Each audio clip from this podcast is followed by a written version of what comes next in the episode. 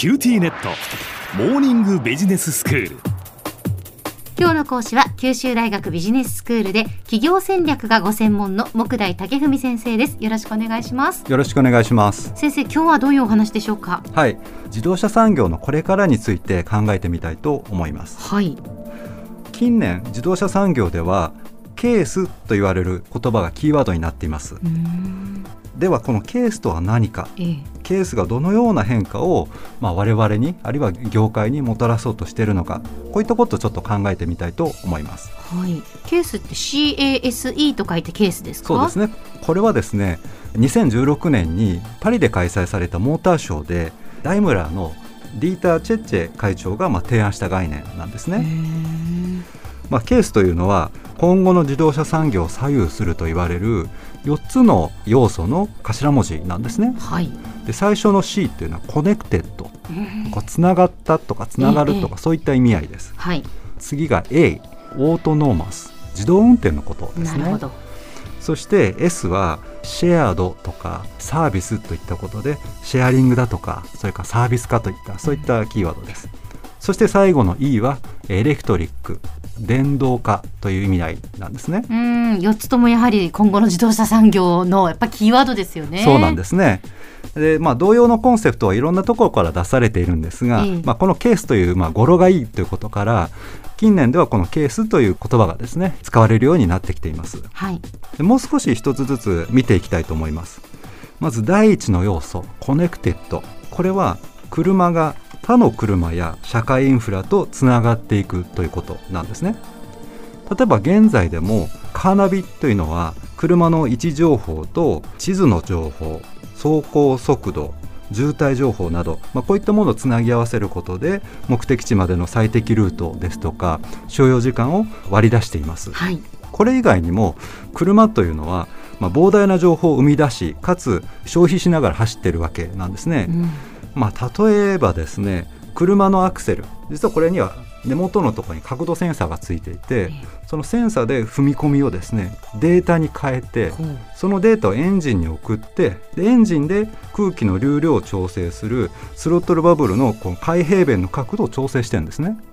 だからこうワイヤーでつないでるんじゃなくてデータで操作してるもうそうなんですね、はい。でこれはまあ車の内部でやり取りしている情報の例ですし、うん、それからドライバーのアクセル操作と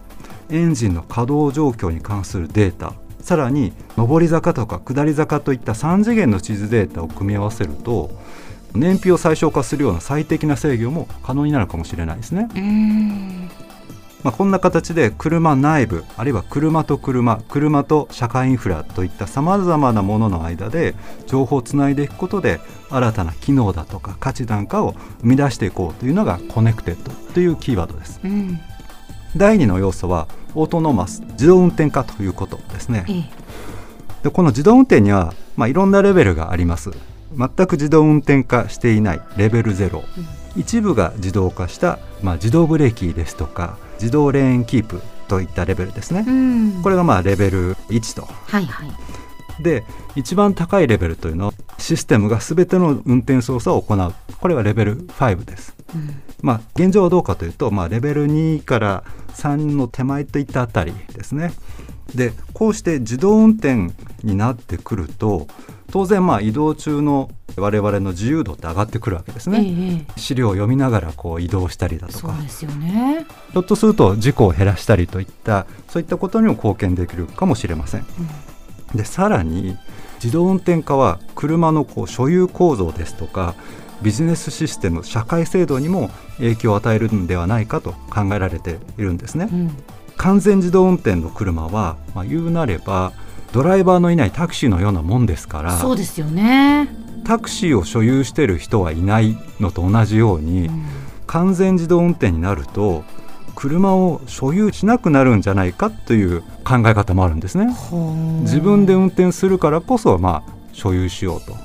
でそうでないんだったら必要な時だけ呼べばいいじゃないかと。いうまあ考え方もあるわけでそうなってくると車の所有形態あるいは販売形態そういったものが大きく変わるんではないかということがいろいろ考えられているところです。そして第3の要素これシェアリングとサービス化と。シェアリングは車だけではなくて家だとかいろんな道具衣服知識さまざ、まな領域で広がりを見せています。で車に関して言うと1日24時間ありますがそのうち実際に車が走ってるのは、まあ、ほんのわずかなんですね。だとすれば自分の使っていない時間は他の人に使ってもらった方が資源の有効活用にもなるという考え方が広まり始めています。ということで車を売って儲けるというビジネスモデルから車を貸してその利用料で儲けるというビジネスモデルへ転換していく可能性があるというわけです。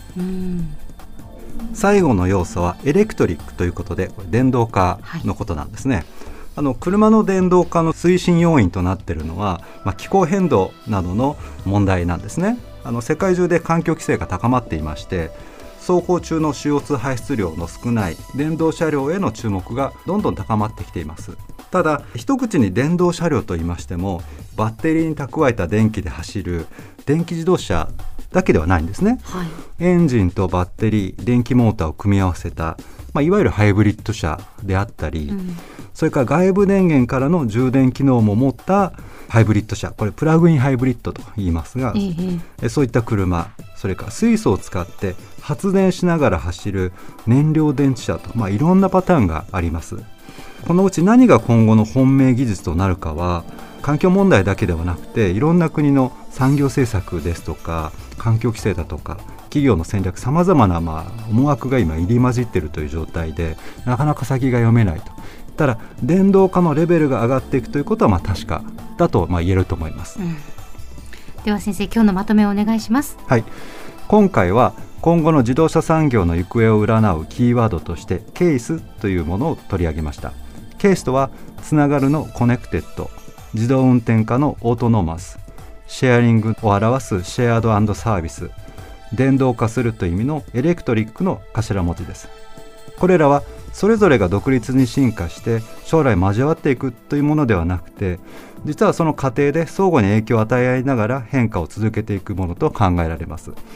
次回以降はそれらがどう相互に関わっていくかということを考えていきたいと思います。今日の講師は九州大学ビジネススクールで企業戦略がご専門の木大武文先生でした。どうもありがとうございました。ありがとうございました